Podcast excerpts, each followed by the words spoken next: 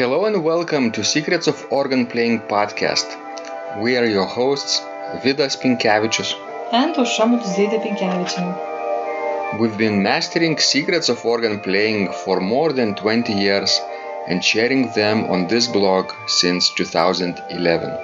On this show, which we create from our home in Vilnius, Lithuania, we strive to help you grow in every area of organ playing, including practice, technique, repertoire, sight reading, hymn playing, improvisation, composition, music theory, harmony, and many others. Our hope is to help you become a complete musician or what we call as total organist. A program which we have created to help you reach your dreams faster than you would do on your own. If you are new here, we invite you to subscribe to receive free updates of this blog at organduo.lt. By subscribing, you will also receive free video how to master any organ composition and 10-day organ playing mini course. And now let's go to the podcast for today.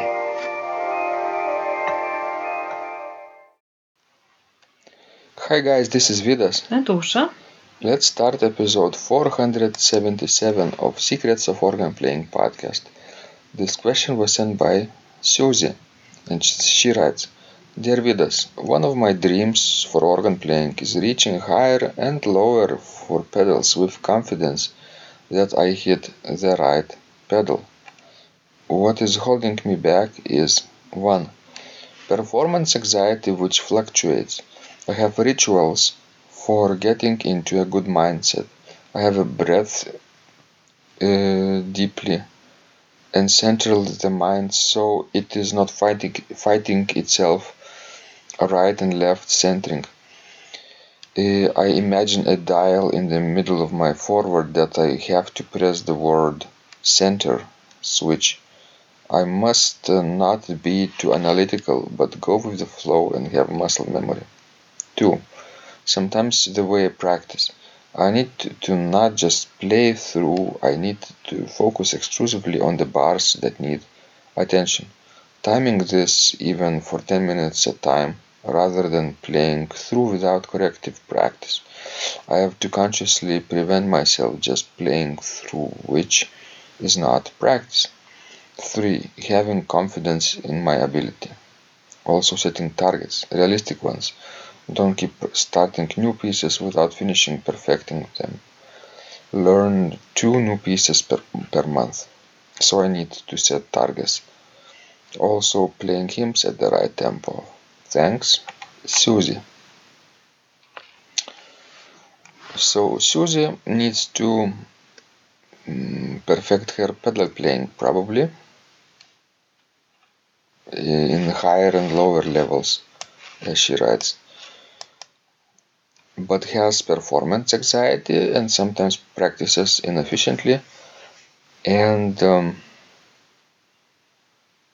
probably lacks confidence in her skills. well, I guess these, you know, problems are con- concerning, you know, many organists. I think these are quite common, quite common concerns and quite common problems. Well, when you know not managing pedal right, I think you just have to spend more time playing it while it becomes, you know, as natural uh, that you will stop thinking about it. When you played the organ for the first time, did pedal pedal board seem natural to you? No, it seemed very unnatural at the beginning. But now I don't think when I play about it. Mhm. It's like my third hand. That's that's interesting observation. In many cases, organ compositions are created in a way that pedal line is pedal line serves like a third hand. Yes, that's why we have three steps most of the time. Sure. Now, what about rituals? Do you do you suggest for people to have rituals for you know, before performance or not? Um, rituals, to me, associate with people who want control. Uh, right? I, I have to clarify this. If if you follow some rituals, you feel calmer and and your uh, your mind works clearer, and you feel uh, more present and better prepared to cope with the problems that are arising in the moment. But what if you miss your ritual for some reason or are unable to do it before performance? Uh, What if you just have to jump in and play if somebody asks you, right? Yes, that's what I thought about it too. But it's, you know, sort of maybe on one side it's good to have some rituals, but on the other hand, you never know if you will be able to keep to them. And if you want, it might, you know, just scare you away so much that you won't be able to play at all. hmm You might panic. I met uh, an organist once who swore uh, she would never play in public again after a public performance. And I know people have all these, you know, strange things. I heard, I heard that one, I think Latvian organist never eats like green cucumbers, fresh cucumbers before on the day of recital because his stomach does not, you know, digest it well. And all these funny things. What about Estonians? I don't know about Estonians. if Latvians Well, don't eat cucumbers, maybe one, Estonians. One Latvian organist. Maybe Estonians don't eat tomatoes, Well, and Lithuanians don't eat potatoes. Aha, aha. If the Lithuanian won't eat potatoes no, on the day of recital, we might die. it's our second bread. Well, I'm just joking. But in any way, I had some rituals myself, you know, when I was still in a high school. I wouldn't eat the day, you know, before my performance and do other crazy things. But then I would get really sick after performing because I would have like migraine and you know all that other stuff. And when we went to study to the United States, I saw that I cannot have any rituals whatsoever because if you will have to let's say to perform after you know at 8 p.m. and you have you know classes going all day long and other you know things that you have to do at the university like you know teaching assistantship and all that other stuff. So what then you know just keep hungry all day long and then you just faint near the organ bench you know at 8 p.m and sort of this this busy schedule you know changed all my habits and i stopped having rituals. I guess you know the most important thing is you know that a minute before you when you sit on the organ bench how well you might concentrate and focus during that one minute. Aušra, don't you think it's sort of similar to the way people practice martial arts and they do all kinds of rituals in the dojo, as they call it, in the classroom setting? Uh, they bow, they breathe, they they ha- wear certain clothes and belts of various colors. Uh, but what happens when you go outside of the dojo and somebody attacks you in the dark alley, right? You, you cannot say to the attacker, oh, wait a second, I will mm, do my two minute breathing meditation now, then I ch- will change the, the uh, uniform. And then maybe do a warm up and so on. you will get beaten in a moment or maybe maybe you will surprise your attacker this way and he will say oh it's not worth dealing with this crazy crazy person. And maybe he will walk away. It's a good tactic maybe. To start singing for example when you are attacked where when you are being attacked nobody expects you to sing right and uh, and might this might end the fight actually I think all these uh, talks are just speculation because you never know how would you react in real life. It's easy for you to talk about it, you know, while you're sitting, you know, in your chair at home comfortably and nobody, you know, threatens you. I'm not about that. I'm talking about uh, if if somebody you know behaved unexpectedly uh, had the guts to do this in a real situation. So uh, the same is with organ performance i think.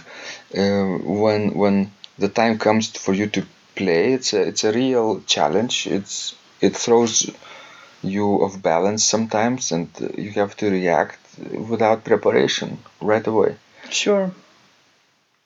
Because you never know what will happen to know during your performance and how well you feel on that day and all other things. That's I guess you know what the what is the difference between amateur and a professional. That professional has to play in any circumstances, in any situation. hmm So all right guys we hope this was useful to you Uh, keep uh, exploring uh, your boundaries what you can do during public performance and uh, see how your body and mind reacts. You might you might uh, be surprised. And send us more of your questions. We love helping you grow. And remember when you practice miracles happen. This blog is supported by Total Organist, the most comprehensive organ training program online, where you will find courses for every area of organ playing, including technique, practice, sight reading, repertoire playing, hymn playing, improvisation, composition, music theory, and harmony, with hundreds of scores and thousands of exercises. Here is what some of the students are saying. Hugh writes, The sight reading course has helped me tremendously. Thank you very much for your SS courses and all your help. Robert writes, I found the fingerings, registration ideas, and general comments to be excellent. John writes, I have found your download very helpful. It was really excellent. I have watched some of your teaching videos and when I read your instructions, I tried to imagine you are there teaching me. You may feel disappointed that I am two three days behind, but I am a slow learner and I have committed to taking the time to get it right as you say. But the other night my wife commented that she had never heard me play such a detailed melody in the left hand so well. My left hand is generally poor. Robert writes, It has been a great pleasure in my life of having discovered your courses and material as well as the YouTube work of recordings. You have a calm and pleasant way of teaching. Ron writes, Hi Vidas and thank you guys. What a wonderful response to my email note to you. You've got me right, and I feel you understand my level of playing. Yes, at home and lucky that I have an organ for that reason. I am paying attention to this, and I am going to try this haha no longer secret model. Yes, and I love César Franck too.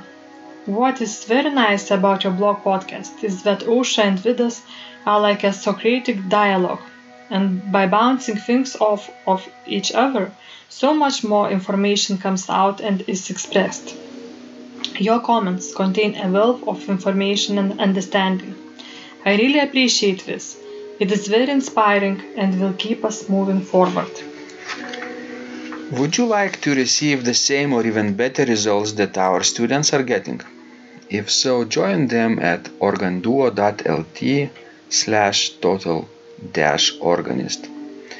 And of course, you will get the first month free too. You can cancel anytime. Also, if you haven't yet subscribed to receive free updates of this blog, make sure you do that at organduo.lt. By subscribing, you will also receive free video, how to master any organ composition and 10-day organ playing mini course. This was Vidas. And Aušra from Secrets of Organ Playing. And remember, when you practice, Miracles happen.